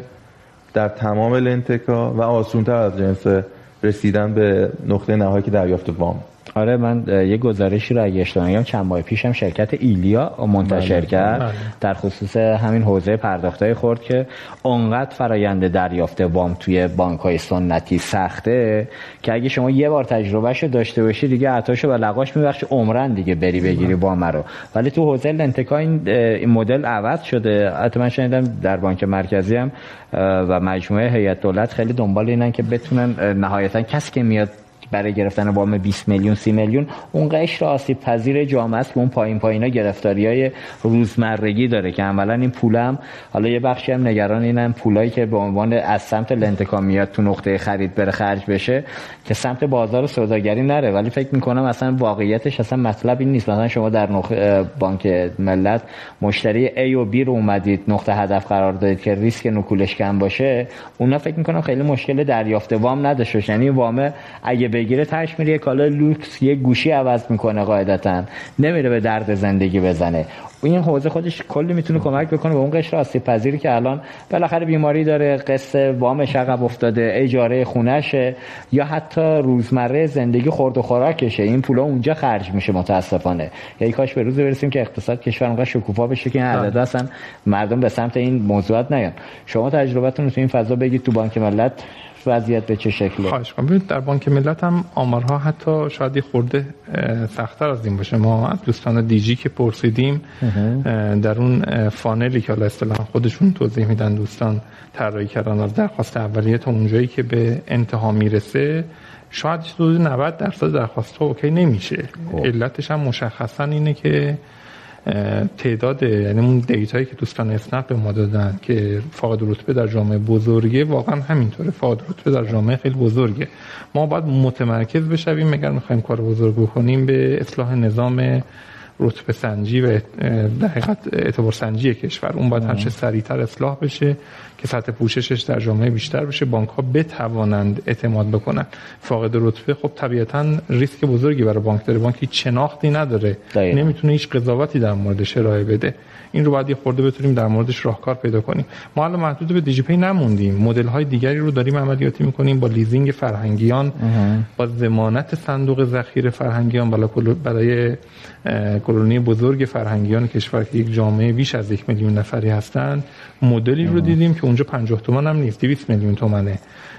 مدل لندتکی با لیزینگ فرهنگیان کار کردیم. صفر تا صد تجربه فرهنگی عزیز ما در سایت لیزینگ فرهنگیان کامل ساخته میشه. این به تازگی هم عملیاتی شده شاید کمتر از یک ماه گذشته هنوز برنامه رسمی رو نمایش رو نرفتیم. امکان اعطای تسهیلات برای خرید کالا. این برای ما مهمه اتفاقا. فراهم شده. اینجا چون خروجی رتبه سنجی فقط در اون بخش رتبه دیوئی که سابقه بعد حسابی دارن بازدارنده است و فاقد رتبه رو با توجه به زمانت صندوق ذخیره فرهنگیان اووردیم پشت کار. تجربه بسیار عالیه. خروجی بالای 90 درصد از افراد مشمول تحصیلات شدن. بالای حتی 95 درصد از افرادی که ترای کردن مشمول تحصیلات شدن انقریب نمایی هم خواهیم کرد. تامین مالی اینجوری انجام شده. گزینه سوم من با مجموعه بیمه ما وارد شدیم. بیمه ما هم ریسک نکول فاقد رتبه رو داره خودش میپذیره با یک بک چک. و اون هم امکان فروش خطوط بیمه بیمه ما رو به صورت قسطی در دفاتر بیمه بدون مراجعه به بانک. به عنوان یه موجودیت لنتک داخلی داره خودش به عهده می‌گیره. ببین اینجور تجربه ها نشون میده که ما اگر مشکل اعتبار سنجیمون حل بشه جامعه می‌تونه بزرگ بشه. مشکل بزرگ شدن این جامعه عمدتا اینه که نظام رتبه سنجی قابل اتکا نداریم. متاسفانه. اون اگر حل بشه قطعا در گام های آینده می‌تونیم انشالله به سمت بهبود این موضوع بریم که من باز هم برمیگردم به همون توضیح اولم. دیتا های خیلی خوبی داریم تو سطح جامعه. الان شرکت تأمین اجتماعی حقوق بگیرها رو کامل دیتاشون رو داره و می‌تونه با تلفیق با گزارش تحصیلات تعهدات بانک مرکزی همین الان یه حدی از اعتبار برای تمامی کسایی که در تامین اجتماعی بیمه شده هستند آماده کنه و بگه تا این حد از اعتبار رو اگر پرداخت نکردن من امتیاز منفی میدم. هیچ کار دیگه هم بیشتر از این لازم نیست بکنه. شبکه بانکی قطعا حاضر ریسک بپذیره وارد این بازی بشه و تحصیلات خوردش رو پیوند بزنه به این خروجی. نظام مالیاتی کشور می‌تونه بر اساس میزان مالیات پرداختی چه در مورد حقوق بگیران ام از حقوق بگیر دولتی یا بخش خصوصی. و چه در مورد کسب و کارها متناسب با میزان مالیات پرداختی یه رتبه اعتباری بده به آدما. بگین این آدما متوجه میزان مالیات پرداختی این رتبه پیش بینی ماست. این رتبه ها می‌تونه تلفیق بشه آیتم هایی باشن که در تصمیم گیری اعتباری کمک می‌کنن به شبکه بانکی. و شبکه بانکی اگر خروجی ها وجود داشته باشه ما هنوز یه تی اس که موفق باشه تو کشور نداریم تو این حوزه. بیاد اینها رو ترجمه بکنه و یه خروجی رتبه بندی بده. هیچ کار اضافه تری هم لازم نیست. به ازای اون خروجی رتبه ای که میدم یک کارمزدی بگیره. اینها business هایی که میشه خیلی سریع run کرد و عملیاتی کرد در کشور و از خروجیاش در شبکه بانکی خوب استفاده کرد. دقیقا. حالا ما یه دمین صحبتتون یه نظام بانکی غیر رسمی توی بدنه جامعه داریم وامای خانگی. بله. عددش کاش بله، بله. مشخص بود یه جا معلوم بود این عدد چقدر تو کل کشور. هیچ زمانتی وجود نداره فقط صرف اینکه یه جامعه حالا می‌توانن خانواده باشن فامیل باشن همسایه باشن. عددان جدیدن جذاب شده. من تا 200 میلیون هم دیدم تو شبکه وام خانگی بله. دارن پرداخت می‌کنن. وقتی که با اون مدل داره کار تو کشور انجام میشه چه ایرادی داره؟ دوستان در هیئت دولت در مجلس محترم شورای اسلامی. واقعا اگر قرار بر این هستش که وضعیت بد معیشتی دهک های پایین جامعه رو بتونیم حلش کنیم همین یک دونه مسئله رو اگر بیاید بذارید تو اولویت. یعنی ریسک سمت بانک و نظام اعتباری که حالا سمت لندتک ها می‌تونه تو این مسیر کمک کنه. شما برسونید به نزدیک به صفرش بکنید. حالا صفر هم نه. نزدیک به صفرش کنید که بانک ها مطمئن باشن بر اساس این data ی اعتباری درست می‌توانن منابع در اختیار افرادی بذارن قشر آسیب پذیری بذارن که همونطور که آقای محمودی هم گفتن تا به حال 90 درصد مردم طبق این data یی که الان هست وام نگرفتن. data یی وجود نداره که بانک بتونه یا شرکت های لندتک بتونن بر اساس وام بدن به مردم. اینو تبدیل به یه قانون بکنید. بالاخره بس دیگه. سالها صحبت از دولت الکترونیک می‌کنیم. جدیدا رسیدیم به اقتصاد دیجیتال رسیدیم به نمی‌دونم اقتصاد هوشمند. فقط داریم حرف می‌زنیم. آقا بسم الله اقدام کنیم دیگه. وزارت ارتباطات محترم در حوزه اینترنت که وضعیتشو داریم می‌بینیم. اونجا که درست عمل نمی‌کنن حداقل این یه حوزه رو بشینن پشتش به عنوان یه وزارت خونه ای که سرش هم خلوته هیچ خروجی دیگه دیگه هم که ما ندیدیم. سالهاست قرار شبکه ملی اطلاعات درست بکنن که نکردن. آقا اون رها کن نخواستیم انجام بدید. این یه دونه رو به عنوان پیشانی دولت در حوزه اقتصاد دیجیتال وزارت ارتباطات پاش وایس مشکل رو حل کنه تا بانک‌ها و لندتک‌ها بتونن توی حوزه ورود کنن. و مشکلات مردم رو. مخصوصا اون قشر آسیب پذیری که این روزها دیگه هممون داریم می‌بینیم دیگه. اونقدر شرایط سخت شده که دیگه اصلا آدم هیچی نگه. بهتره. حال هم خود ما بد میشه هم مردم. اینا رو بیاید بذارید تو اولویت لطفا. آقا یه ذره تند صحبت کردم. آقای وکیلی نیا برگردیم سمت خود رقابت لندتک ها اینجا خود لندتک ها تو اون فضای رقابتی و کسب و کاری که وجود دارن میگم تو طول برنامه صحبت کردیم. data ی خودشون رو حاضر نیستن به هم دیگه بدن که ریسک خودشون رو هم بیارن پایین. اینجا راه حل چیست؟ جدیدم نیست این صحبت. تقریبا یک ساله داریم اینو میگیم ولی هنوز شنیدم که به این نقطه نرسیدن متاسفانه. درسته. من من دو تا فضا رو یا دو تا حوزه رو به نظرم لنتکا می‌تونن با هم همکاری کنن که فضا فضای شفافتری بشه برای تمام بازیگران این حوزه. یه بحث ارزش گذاریه متد ها و مدل هایی که برای ارزش گذاری هر کدوم از این لنتک ها استفاده می‌کنن. شاید بشه به نوعی این رو به عنوان دانش هر لنتک در نظر گرفت و حتی واقعا تبادل بشه. یعنی هر لندتکی یه ارزش گذاری یه قیمت گذاری روی متدولوژی خودش داشته باشه. و اینو از سرویس به لندتک های دیگه هم بده. دقیقا. این یه چیزیه که من تو دنیا متداوله. ما شرکت هایی داریم که کلا فرایندشون فقط credit scoring ه. مدل های اعتبار سنجی رو ارائه میدن و اعتبار سنجیشون قیمت گذاری داره. تو ایران هم یه دوره این حرکت شروع شد ولی خب متاسفانه رگولاتور همراهی نکرد. رگولاتور بانکی. من فکر می‌کنم اگر یه همچین حرکتی و مجدد حتی شاید بهترین هم بانک مرکزی باشه. بانک مرکزی حمایت بکنه. بله.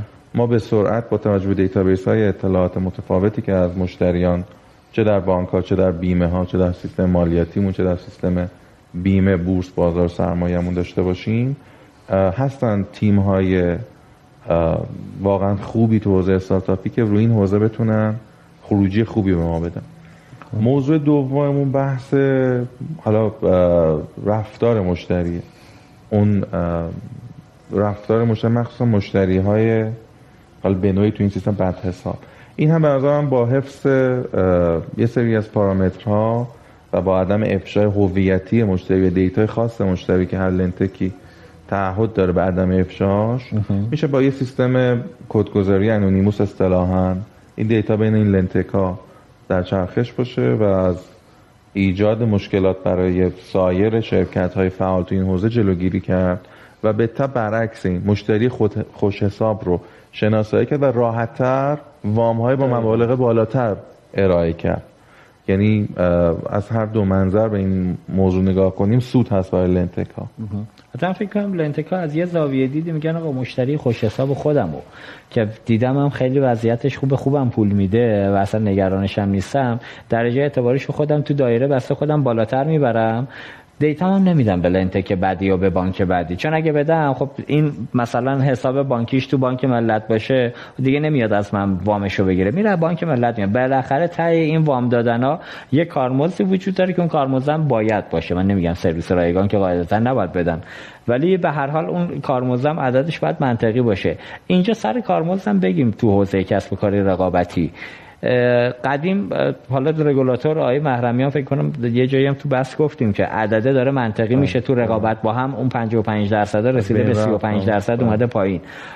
حالا رگولاتور هم ورود نکرد. تو یه سخت بزای محرمیان معاون محترم فناوری نوین بانک مرکزی توی برنامه یه جا اعلام کردن که ما یه سقف برای وامای حوزه LendTech می‌ذاریم. چون الان اگه اشتباه نگم شبکه بانکی 18 درصد داره وام می‌گیره وام کارمزد می‌گیره. لیزینگ ها 25 درصد LendTech ا باز بود سرش یعنی مشخصا معلوم نبود تا کجا می‌تونن بگیرن که اونم خیلی برمیگرده به اینکه قیمت تمام شده پول برای خود سرویس خب، دهنده چقدره. اینجا مگه نکته هست بگید؟ بازم فکر می‌کنم که حضور رگولاتور در همراهی با فضای اکوسیستم LendTech حتما کمک می‌کنه.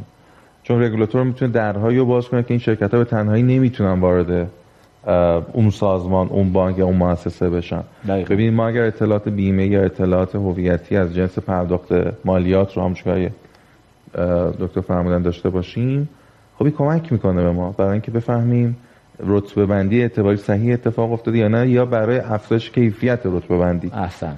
این چیزی است که مثلا به رشد کلی این صنعت کمک می‌کنه. و فکر می‌کنم که آینده لنتک هم تو همین حوزه ها تعریف میشه. یعنی بانک ها هم لاجرم به این سمت حرکت می‌کنن به علت قیمت هم شده بالاش. نه نکات نکات درستیه که باید بگیم بخشش جای تاسف داره. واقعا بس دیگه. تا اینجا زمان کم از دست ندادیم. و این زمان از دست رفتن ها واقعا فشارش فقط سمت مردمه. انشالله که حالا دوستان در مجموعه دولت و مجلس سریعتر تو این فضا ورود کنم اگر اجازه بدید ما یه آیتم دومی رو ببینیم و برمیگردیم مجدد خدمت بینندگان عزیز هستیم. شرکت پرداخت نوین با بیش از 15 سال سابقه در صنعت پرداخت ارائه دهنده خدمات پرداخت. نظیر دستگاه های کارتخان، دستگاه های خودپرداز، درگاه پرداخت و سایر خدمات پرداخت الکترونیک در حال حاضر. با بیش از دویست کارمند ستادی 35 نمایندگی و ده شعبه در سراسر کشور مشغول خدمات رسانی به پذیرندگان مختلف است. یکی از محصولات کاربردی پرداخت نوین اپلیکیشن سان است. این اپلیکیشن با قابلیت هایی چون کارت به کارت خرید شارژ خرید بسته های اینترنت پرداخت قبوز به صورت تجمیعی ویژگی های منحصر به فردی را درون خود جای داده است. خب امیدوارم که بینندگان عزیز خسته نشده باشن. برسیم به یه بخش دیگه ای که حالا اینجا دیگه واقعا رگولاتور بانکی رو ما من شخصا درکش نکردم. چند ماه گذشته بود که قرار بود این بحث اعتبار سنجی هم که الان داریم در موردش صحبت می‌کنیم که از چالش اساسی حوزه نظام اعتباردهی و تحصیلات هست توی کشور. یه چند تا شرکت بیان تو این حوزه ورود کنن. کنسرسیوم حتی قرار بود بانک ها تو این حوزه داشته باشن. بیان با کنسرسیوم متشکل از خود بانک ها یه شرکت اعتبار سنجی یا چند تا شرکت دیگه در کنار این شرکت مشاور اعتبار سنجی ایرانیان بیاد قرار بگیره. واقعیتش چیزی که من از کارشناسان و مدیران نظام بانکی دیدم. همین شرکت مشاور اعتبار سنجی ایرانیان همیشه میگن انحصار چیز بدیه. مثل که اصلا براش مهم نیست. یا اصلا تنبله. من نمی‌دونم دردش چیه. خیلی از حوزه ها را قرار یه شرکت داشته باشیم ولی اگه 100 درصدی سرویس رو کامل کنه خب ایرادی نداره. سال هاست که این شرکت فرصت داره این فضا رو باز کنه باز نمی‌کنه. خب برای شکستن انحصار راحت ترش اینه که مجوز بدیم با شرکت های جدیدی وارد بشن. نفهمیدم چرا بانک مرکزی مسیری که قرار بود مناقصه برگزار مناقصه که نه. چند تا شرکت دیگه هم بیا مجوز بگیرن. یهو این معطل موند و یهو لغو شد. آقای محمودی تو این حوزه شما نظرتون چه این اعتبار سنجی چند؟ از صد بگیم صد درصد گناهکاره تو این فضا چقدر گناهکاره؟ واقعیت اینه که اگر خروجی اعتبار سنجی شرکت رتبه‌بندی ایرانیان هم پوشش کافی در جامعه داشت و همین که کیفیت داشت قابل اتکا بود خیلی پیش از این نظام بانکی در اعطای تسهیلات خورد اتکا کامل می‌کرد به اعتبار سنجی و موضوع زامن رو حذف می‌کرد. منتها چون این خروجی هم خروجی همین الان بانک هایی که دارن اطلاع در حقیقت اطلاعات ارسال می‌کنن به شرکت مشاور رتبندی ما بارها شده مصادیقی از نکور رو در برخی از مشتری هایی که رتبه خوب داشتن پیدا کردیم. بعد مشخص شده که این جزء اون معدود بانک هایی است که اطلاعات کامل نمیدن به مشاور رتبندی خب اگر در جایگاه رگولاتور نشسته در جایگاه در حقیقت کمک رگولاتور نشسته شرکت مشاور رتبه‌بندی ایرانیان قاعدتا نباید اینطور منفعل عمل بکنه. باید data ی کامل حداقل از حوزه اعطای تسهیلاتی که باید داشته باشه رو داشته باشه و نباید هم قانع و در حقیقت کافی بدونه فقط data ی حوزه اعتباری مشتریان رو مهمترین محور توسعه اعطای تسهیلات خرد به عموم شهروندان و راه افتادن کارت اعتباری واقعی همین سامانه رتبه سنجی رتبه در حقیقت اعتبار سنجی درست در کشوره باید بره دنبالش رفتار شهروندی رو ثبت بکنه جرایم آدم ها رو ببینه.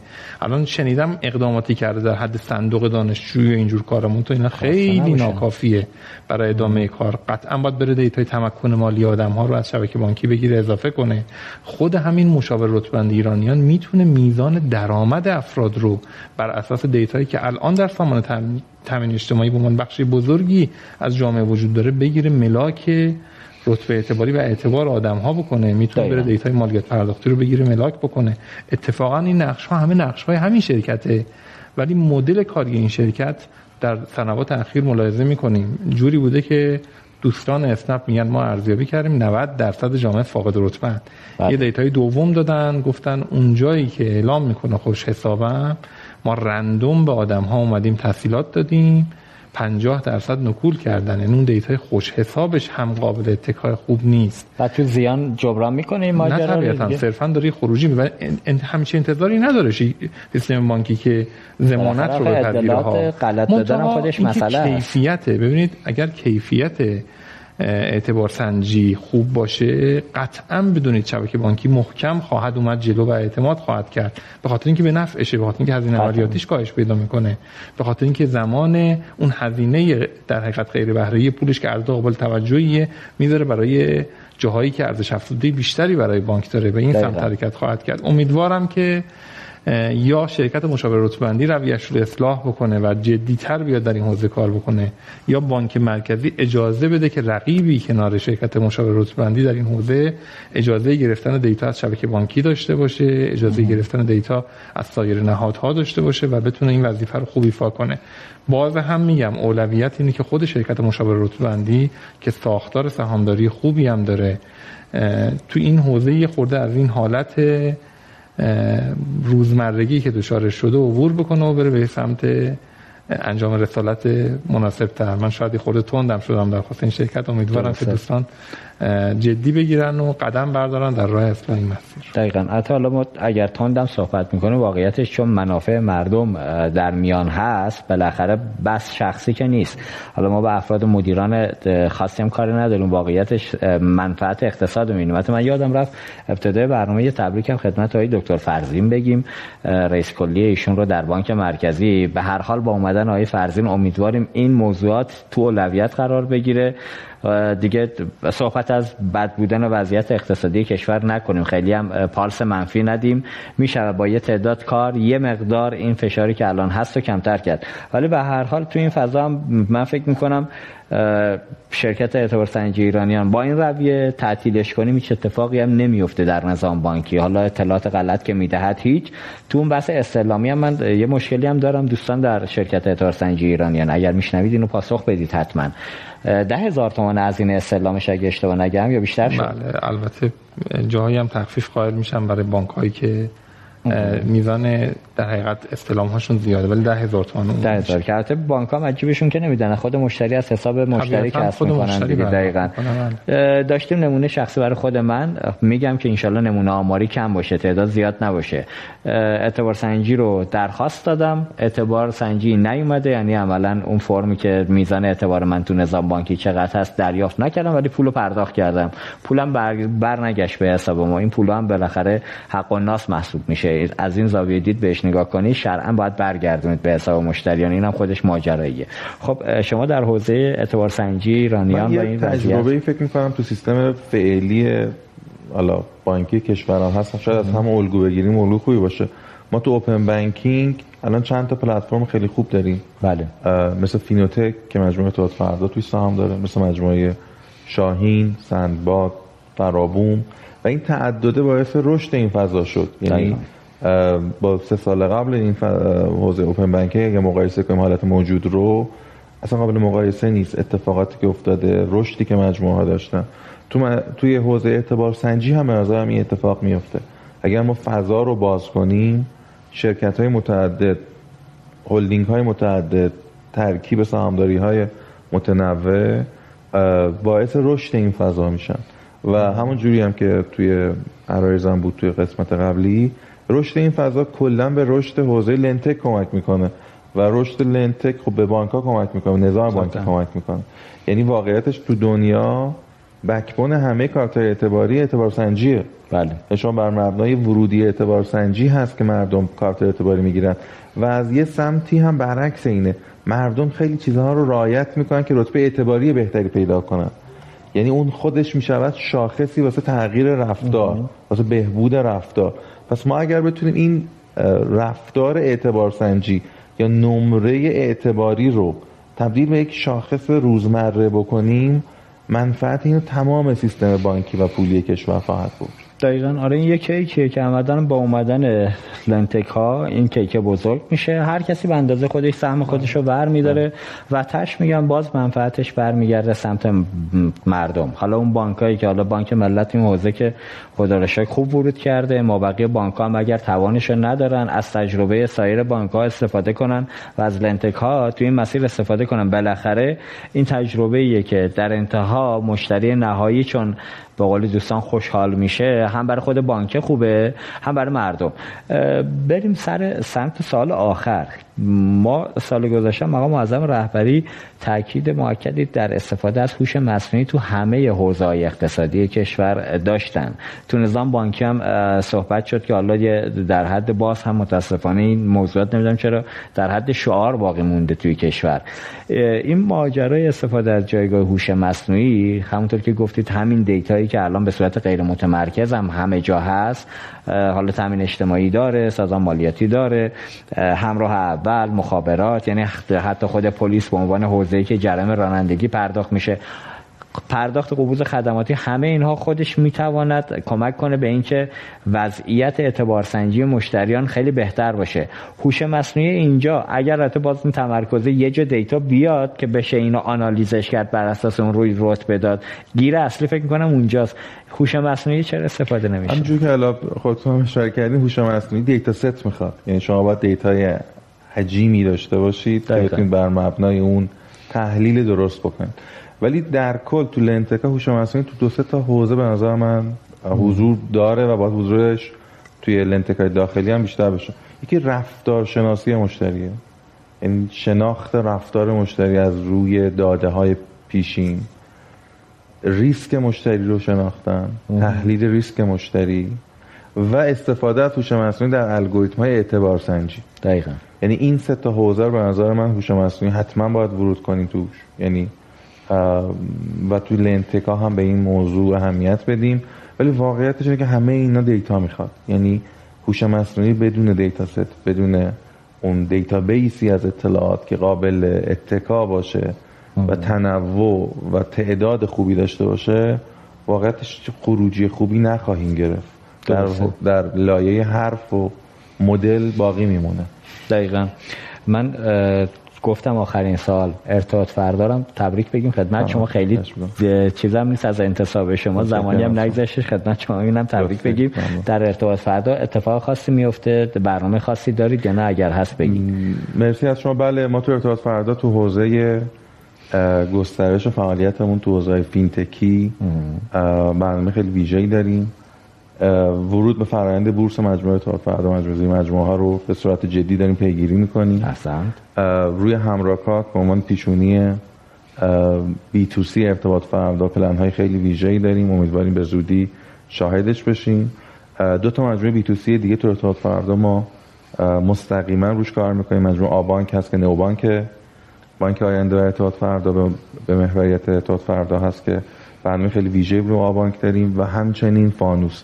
به عنوان حوزه WealthTech مون و بازار سرمایهمون که طرحهای خیلی خوبی هم به اون حوزه داره اتفاق میفته و فکر می‌کنم سال آینده ما تو حوزه B2C تو مجموعه اتحاد فردا اتفاقات خوبی خواهیم داشت. دقیقا. در کنارش رو حوزه های سنتی تر حوزه FinTech مثل بحث P, PSP ها و فعالیت با PSP ها و گسترش حوزه های ماشین های بانکیمون هم اتفاقات خوبی در حال planning هست عملا PSP مجوز نمی‌خواید بگیرید هزار میلیارد. فکر کنم اون بحث بگیم دیگه بانک آینده هم یه مشکل چیز داره. شما چی میگید اصطلاحش تو نظام بانکی؟ زیان انباشته؟ مشکل زیان انباشته رو اگه حل بکنه فکر کنم با اون روش می‌تونید ما واسه PSP خب فکر می‌کنم خبراش توی حالا قبلا هم بهش اشاره شده. قسمتی از سهام دماوند رو خریداری کردیم آها خب نه. و عملا دیگه موضوع PSP رو از سمت مجموعه دماوند بگیریم. چند درصد خرید کردید سهام؟ اگه اجازه بدید. نگید. آقای مدیر عاملشون فامیلی خاصی هم داشت من یادم رفت اونقدر دماوند آقای آره. اسمشون قلش خیلی بزرگه ولی توی PSP متاسفانه اون پایین پایین ما خوشبختانه خیلی به سرعت داریم با مجموعه دماوند. حوزه همکاریمون گسترش میدیم و من می‌تونم به شما این قول رو بدم که سال آینده اتفاقات خیلی خوبی در دماوند هم افتاده. امیدوارم سمت خرید سخت افزار پوز نرید. حداقل با شناختی که از مجموعه ارتباط فردا دارن که معمولا تو این فضاها سعی می‌کنه نوآوری داشته باشه این خرید پوز و سخت افزار خودش ماجراییه. قسمت عمده از فعالیت ما همچنان تو حوزه بی تو سی هست با محوریت اپلیکیشن های همراکات آبانک و فانوس. با توجه به اینکه ما توی اپلیکیشن همراکات بیشتر از 18 میلیون نصب فعال داریم فکر می‌کنم که فضای رشد رو تو اون حوزه بیشتر پیگیری کنیم. ولی همچنان حوزه سنتی تر پوز رو هم به درگیر گسترشش هستیم. با یه منطقی دیگه حتما, حتما. چون بالاخره الان آخرین چیزی که بانک مرکزی اعلام کرده بیشتر از 500 هزار تا پوز PSP نباید داشته باشن تا سه سال آینده قاعدتا. نه حتما اونجا منطقی میره جلو بر مبنای cost benefit مجموعه خودمون مجموعه بانک آینده و مجموعه دماوند پلنینگش انجام سهام مدیریتی حداقل اینو بگید یا نه مدیریتی, نه مدیریتی. بسیار خب آقا مشخص شد زیر 50 درصد. آقا اگر نکته پایانی هست بفرمایید. شما ممنونم. امیدوارم که دوستانی که این برنامه رو می‌بینن لذت برده باشن و در کل کمکی کرده باشیم به حوزه لنتک و رشد بیشتر این حوزه. متشکر از شما که زحمت کشید و وقت گذاشتید به برنامه ما اومدید.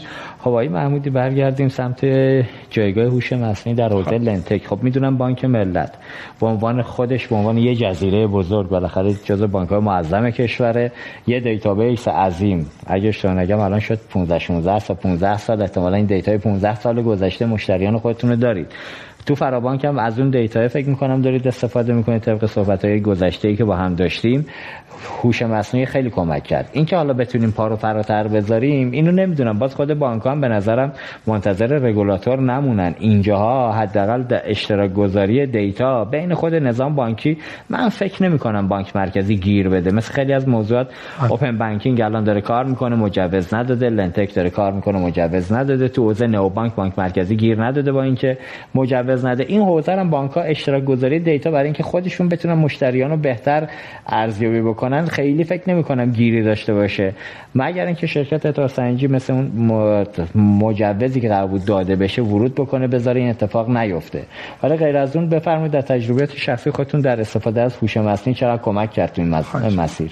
خب معنی هوش مصنوعی اسمش روی خودشه. باید اجازه بدیم هوش تشخیص بده که شاخص های تصمیم گیری درست هوش مصنوعی تشخیص بده شاخص های تصمیم گیری درست چیه منطقا باید یک کلونی خیلی خوبی رو از مشتری به صورت رندوم انتخاب کنیم. بانک برای این دسته از مشتریات در یک حد معقول ریسکی رو بپذیره و اجازه بده که به این دسته از مشتری که حالا خصوصا طبیعتا نباید محدود باشیم به خروجی رتبند ایرانیان اعطای تسهیلات خورد داشته باشیم. بعد بیایم چک کنیم ببینیم آدم هایی که خوش حساب بودن چه خصلت مشابهی با هم داشتن. من دوستان اسنپ تعریف می‌کردن همین پروژه رو تو BNPL دارن. خودشون میرن گفتن یک جامعه 100 هزار نفری از user های اسنپ رو random بهشون عددی از اعتبار دادیم و اجازه دادیم آخر ماه این بدهی رو پرداخت کنن. خب اینجا ما میریم از کمک موجودیت های اینجوری تو بازار هم استفاده می‌کنیم و خواهش می‌کنیم که در اون خصوص مدل اعتبار سنجیشون اگه لازمه بیان کمک ما هم بکنن. در شبکه بانکی که بتونیم شرایط ایدالتری رو فراهم کنیم. توی خروجی اون مدلشون به این جمع‌بندی رسیدن که افرادی که به عنوان مثال سفارش شامشون رو از یک ساعتی دیرتر می‌زنن احتمال نکولشون بالاتر از افرادیه که صبحانه رو احتمالا سفارش می‌زنن به عنوان صرفا مثال میگم.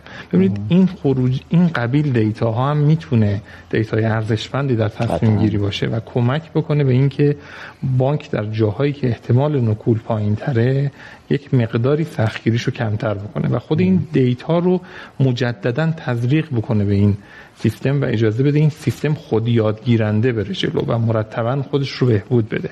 باز هم برمیگردم. ای کاش که اون شرکتی که تولیت ارائه رتبه اعتباری رو داشت به این مدل تو کشور می‌رفت جلو و اجازه می‌داد که با توجه به خروجی رتبه مستمرا بازخورد می‌گرفت و چک می‌کرد الگوریتم تصمیم گیری و نمره‌دهیش رو مستمرا بهبود می‌داد. در بانک ملت ما پروژه رو تعریف کردیم به اسم مدیریت ریسک اعتباری. درست گفتید. بانک ملت به هر حال بانک بزرگیه. حجم قابل توجهی از مشتری داره عقبه بزرگی از data ی مشتری در بانک ملت وجود داره. در حوزه مشتریان حقیقی خواهش کردیم از بخش ریسک بانک و بخش IT بانک تقریبا با هم جمع‌بندی کردیم. ان‌شاءالله در آینده نچندان دور در خصوص مشتری های فاقد رتبه نظام رتبه شرکت مشابه رتبه سنجی ایرانیان خود بانک ملت یک نمره اعتباری برای مشتری در نظر خواهد گرفت و سعی می‌کنیم این الگوریتم رو به صورت خود یادگیرنده به مرور بهبود بدیم. بهبود بدیم و خروجی این مدل رو حتی به نقطه‌ای برسونیم که بتونیم پیشنهاد بدیم به شرکای تجاری بانک ملت که حاضریم به صورت یک API به شما بفروشیم. این رو مد نظر داریم که انشالله در بلند مدت بریم. امیدوارم تا زمانی که ما بتونیم پروژه رو اجرا کنیم اتفاقای خوبی در نظام اعتبار سنجی کشور بیفته و انشالله شمولیت بیشتری از مردم خوبمون در جامعه برای تحصیلات خورد داشته باشیم. ممنونم از شما و سایر دوستان که به صحبت های بنده گوش دادید. متشکر از شما که وقت گذاشتید. اومدید امیدوارم تونسته باشیم رضایت خاطر بینندگان رو فراهم کرده باشیم. خواهش می‌کنم. حالا هم بینندگان و هم مشتریان بانک ملت و هر چی بتونید خوشحالترشون کنید. حالا به قول دوستان میگن ما مدتی است تسلط فرابانک ملت رو واسه اینکه در نحوه تا خب به حال باید بانک تلاش می‌کردی خروجی رو آماده می‌کرد. رسیدیم به 100 هزار بیش از 100 هزار نفر تا بالای 5000 میلیارد تومان. بانک به حال تصمیم گرفت که اعطا رو ضریبی از معدل حساب بکنه. انشالله از هفته آینده مجددا فرابانک ملت تا ده برابر معدل حساب مشتریان امکان اعطای تسلط فرابانک رو فراهم خواهد کرد. با همون نرخ مجاز بانک مرکزی. سقفش چقدر سقف داره؟ تا 200 میلیون تومان تا 200 میلیون. با زامن تا 50 میلیون تومان بدون زامن. بسیار همالی اون تا الگوریتم زامن هم کاملا غیر قضاوتی است. مشخصا راهنمایی کامل در ابتدای سایت به مشتری داده شده. الزام نیست که زامن مشتری بانک ملت باشه.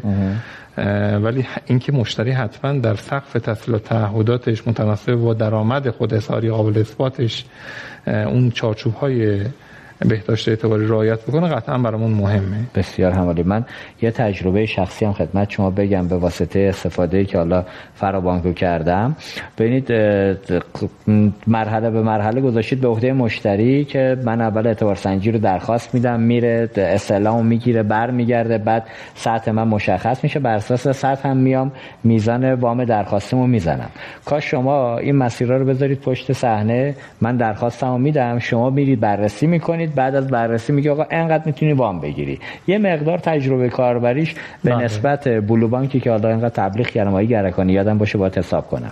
بعد اینجا به نسبت بله. بلو بانک فقط شما درخواست میدی حالا سقفش بستگی به نوع مشتری داره فکر کنم تو بلو بانک درخواست وام میدی. بعد از یه تایم فکر کنم کمتر از 5 6 دقیقه خودش پیام میده که آقا شما می‌تونی انقدر بگیری. می‌تونی بگیری دکمه رو می‌زنی خداحافظ. بعد از یک ساعت حداقل بر مناطق کمتر بود کمتر از 5 دقیقه بود پول اومد تو حساب نشست و راحت تونستم کارم انجام بدم. این یک کوچولو. حالا پیشنهاد من بود که تو فرابانک آره این مرحله مرحله توسط مشتری الاین بشه های تیک بخوره بره جلو یه مقدار تجربهش جذاب واسه من نبود. به نسبت بلو بانکی که دو تا کلیک کردم به وام رسیدم. این مسیر هفت خانه رسیدم به گنج. بلو بانک خیلی کوچیکه الان. روی ده میلیون تومن سقفی که حالا نمی‌دونم سقفی که بر اساس فکر می‌کنم به من گفتم بر اساس گردش حساب به هر مشتری اعتبار سنجی می‌کنم بر اساس اون میدن حالا قاعدتا مشتریان بلو بانک هم خب حوزه عملا جوانانند teenage رفته دسته teenage بله بله. نسل زد خیلی follow کرده بله. حالا follow هم نگیم دیگه عملا رفتن اونا رو در نظر گرفتن کار کردن به این علت فکر می‌کنم احتمالا سقف کوچیکه. شاید هم مسیر رو باز کنم بیشترم بدن چون پشتوانش بانک حسن خوب داره. من از دوستان عزیزمون در مجموعه هستن و اطلاع ما میدن. فاصله بین ایده تا محصول کوتاهه. این چیزی که ما فعلا در بانک ملت این در حقیقت برگ برنده رو نداریم. امیدواریم که انشالله بتونیم تو این زمینه مقداری بهبود قائل بشیم ایجاد بکنیم. این فرمایش شما کاملا در دستور کار هست. درسته. و انشالله این بهبود در نسخه های آتی اپلیکیشن بانک ملت تقدیم مشتریان خوبمون خواهد شد. ان شنیدم بانک ملت نو بانکش هم در پیشه داره میاد. بله. انشالله که حالا با اومدن نو بانک اون تصمیم گیری مقدار جلوتر بره حتی اونم حالا تو مسیر درست خودش. من یه پیشنهادم به دوستان اسنپ بدن صحبت از BNPL اسنپ شد. این ویجتی که عملا من خودم جز کسایی هم که از اعتبار سنجی اعتبار اسنپ هم استفاده کردم حالا بیشتر کنجکاوی. ولی موقعی که می‌خوام پرداختش کنم اونقدر این ویجتش داخل دیدید اینا مثل بگیم سوپر اپلیکیشن ها تعداد سرویس هاش زیاد شده پیداش نمی‌کنم آقا یه ویجت رنگی قرمز همش سبز این یه دونه رو قرمز کن بنفش کن. من می‌خوام بدم پولم و اعتبارم می‌خوام بدم. پیداش نمی‌کنم بدم. یعنی آخرش از یکی بچه‌ای که دیگه خوره اسنپ بود رفتم پرسیدم آقا اینو من می‌خوام بدم. هر روز داره پیام میده. آقا این پولتو بده. خب ما می‌خوایم بدیم. کجا باید بدیم؟ که تونستیم کشفش کنیم. کجا هست؟ اینم برای یه تجربه کاربری به دوستان اسنپ بدیم. یه ذره واقعیتش اونقدر مسیر سخت بود. نگرانم. نگران شدم که نکنه اصلا مدل درآمدی تو حوزه اعتباری اینه که از جریمه ما شما کارمزد بگیرید و درآمد داشته باشید که فکر نمی کنم اینم باشه. ولی به هر حال اون مسیر درست بشه بد نیست.